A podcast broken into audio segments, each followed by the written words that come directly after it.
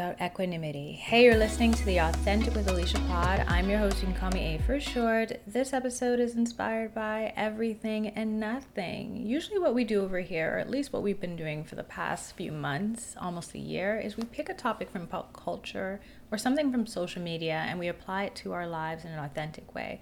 Something that brings awareness or helps us align to a higher sense of ourselves.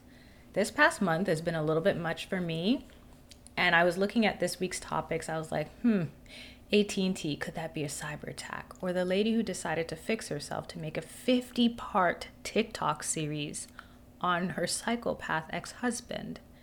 I'm sure there's something we could glean and take away, but I do not have the mental capacity today. So I figured let's just talk about that in its entirety and how social media can sometimes wear us out. After all, if you've been on social media for any amount of time, you've probably taken a time out. Social media breaks are very common, whether you take a week away or months away or years away from your favorite platform to focus on something in your real life or just decompress from the chaos.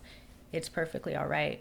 Whether you're a wake up and scroll type of person or you like to be in the know before you put your head on the pillow, Personally, I don't do either. I just find it's a little bit much for me to be constantly absorbing energy. So the beginning of the day and the end of the day is just for me. If you're someone who likes to use social media as something to tie you over when you're waiting in line or en route somewhere if you're not driving, of course. Although I have seen and heard people let's not get into that.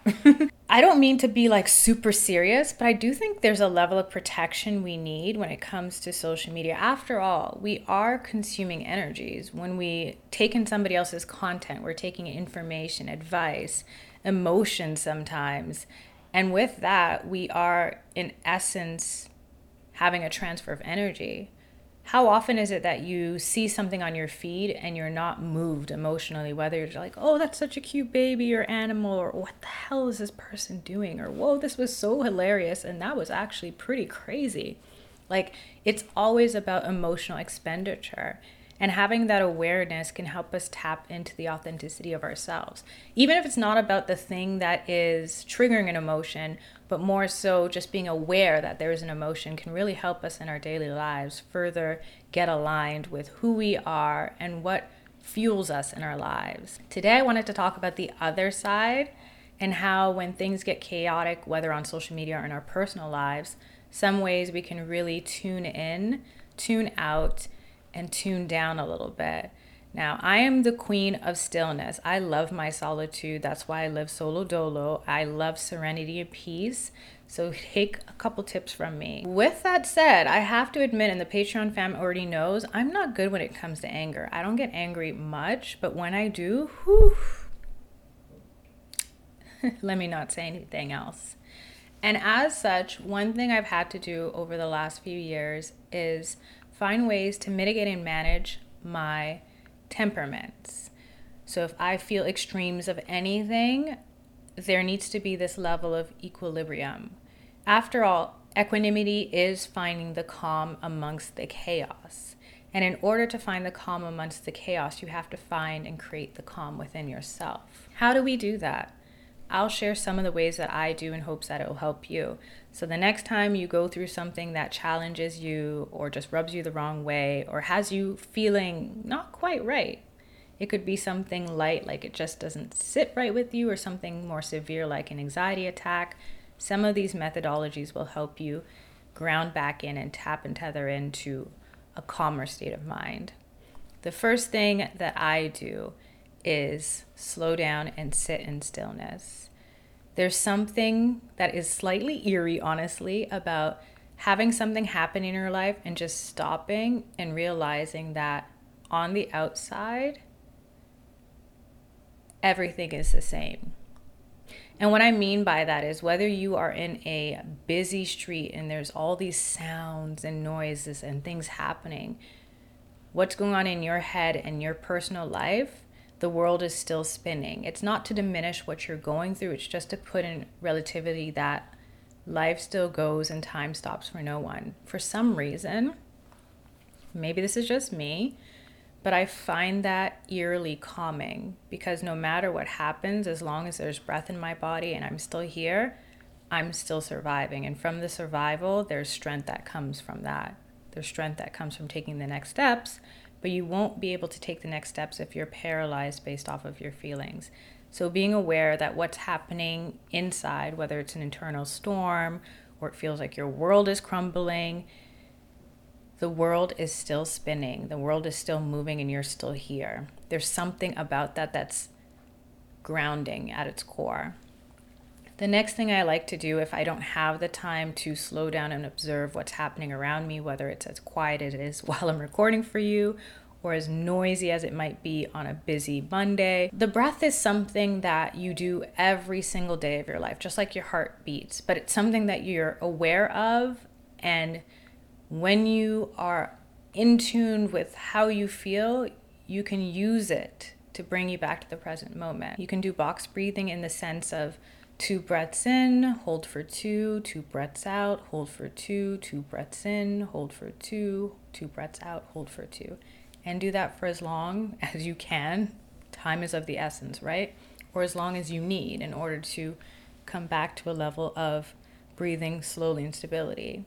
There's also other breathing methods like two short breaths in and one slow breath out that have been scientifically shown to take you out of an anxiety state because it kind of jolts the body into taking in more oxygen than you might have been if you were hyperventilating or forgetting to breathe altogether. Breath is one of those things that really shows you where you're at in your state of mind or where you're at in time, whether you are working out or getting ready for bed. Your breath really lets you know where you're at and how you feel in that present moment. Other than breath work, I would say really feeling your body. So if you are currently going through something, finding and figuring out how that feels in which part of your body. This is something I learned from somatic therapy a year ago.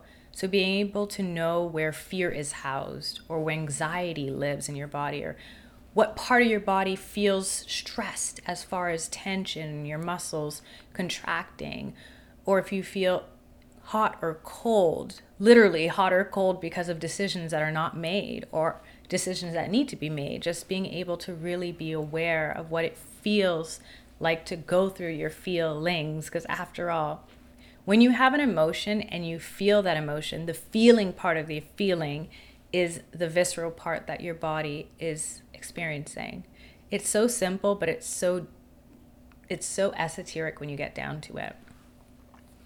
Another way that I find calm, and some people think this is yoga yoga yum yum or airy fairy ish, is aromatherapy. And not necessarily like this exact essential oil is going to make you feel calm. But for me, the sense of sound and smell are heightened because I've lost vision. So I really use those to channel into the present moment. When it comes to sense, there's certain scents that I like that cause me to feel grounded. I'm not really a lavender girly, but a lot of people find lavender soothing. Maybe there's a scent, it could be a fragrance, a perfume, or a room spray that you've used in the past that you've attached to memories that draw out peacefulness and serenity, or there's scents that just make you feel safe and secure that you can have on your body or in your personal space to just bring you back to the moment. Sometimes anxiety comes when we're thinking in the future, and sometimes too far in the future, about the what ifs or what could be's, or when we're in the past and trying to relive and recount or fix something that's already done when we use smell as a way to draw ourselves back to the present moment. When it comes to sounds, there's certain sounds that are more calming than others. Now, there's been times where I've been anxious and the sounds of bird chirping or waves crashing makes me feel even more anxious because I'm like, this is not real. I'm not in a forest right now. I'm listening to a recording of a forest or I'm not at a beach and I wish I was at a beach. So hearing these waves is just annoying to me. But sometimes in the right state of mind or the right situation, having these recordings of sounds create a sense of peace because they are nature and nature in its essence for the most part like we're not talking about like the animal kingdom and the chain of life and that kind of stuff but just nature itself can be very calming and uplifting too. I find when I have the time, or even on my last trip to Antigua, just being at the beach and hearing the actual waves crashing there was something very healing about that in its essence. Of course, sounds could be listening to songs that remind you of simpler times or good times or things that just make you feel good. Lyrics really do have the power to make you feel connected or seen or heard.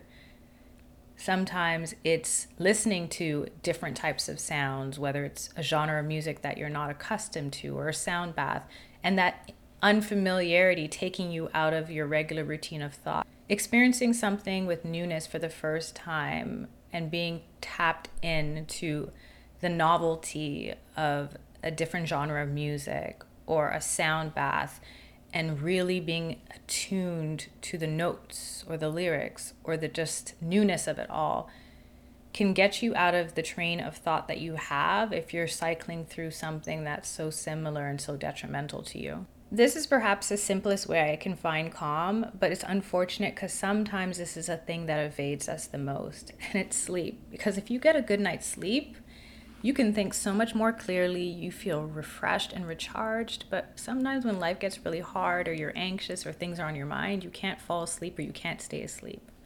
But if sleeping and sleep hygiene, if sleep hygiene is not a problem for you, treasuring the time that it takes to nourish your mind and your body by giving it rest can really help you feel calm. There's some times where I'm like, this day is too much, I'm going to bed. And I'm so happy that I made that decision to go to bed two hours early, knowing that even if I was to stay up and get two hours more of work done, I would feel frantic and anxious the next day. And sometimes what you can deal with the next day can be dealt with better if you better prepare by getting good sleep. That is, if you can. Sometimes some of the anxiety comes from trying to force yourself to sleep when you can't sleep, and then you feel even more anxious, and then you can't fall asleep, and it becomes this sick cycle of being awake but wanting to be asleep and knowing that you're not falling asleep, and it's just a whole mess. I don't know what to do about that yet. Hopefully, I can come back with some tips on that. If you have any tips, let the community know because I, I've had a couple nights like that last year, and I do not wish that on anybody. The last tip to becoming calm, coming from someone who studied nutrition, is of course nourishing your body with good food. Now, I'm not a big proponent of any diet, whether it's whatever's trending or plant based or protein forward. I think every body is individual and your body is going to tell you what you need more of. Of course, there's recommendations that I've learned and I've read about and stuff like that, but I do think nutrition is exactly that personal. I do think that personal nutrition is exactly that personal. So I'm not going to say necessarily you need to have this caloric intake or make sure you're ingesting this, although there are certain things like turmeric that are proven to help with mood because they help with anti inflammation, and a lot of things with the gut do affect how we perceive what's happening. Again, when you have a gut feeling, if you have too much of a bioflora of a certain bacteria, if your bioflora is overrun with a certain amount of bacteria, that will affect how you feel in essence and affect how you respond or react to things. But this is not a science podcast. I just mean in the general sense of making sure that you are nourishing your body and fueling it way so that it can make the best decisions and feel its best optimally. That's drinking enough water so that you're never dehydrated. You don't feel thirsty or deprived. It's eating things that edify you and sometimes even comfort food too is exactly that it's comfort food because it reminds you of family or connection or community or it's just something that soothes your soul. That's why I love this idea of soul food or food that's adhered with your culture. It nourishes you not just from a nutritional perspective, but also from an identity perspective. Like you're eating something that connects you to a community or your culture. And there's something very, I don't know, just very simple but very beautiful about that. So sometimes preparing a meal with love and taking the time, if you have the time, to really focus on putting together that meal and plating it well and enjoying the different flavors and savoring that that can really help you calm down while of course the actual active eating can help your body be better prepared to deal with the stresses of the day or whatever foolishness you see on social media.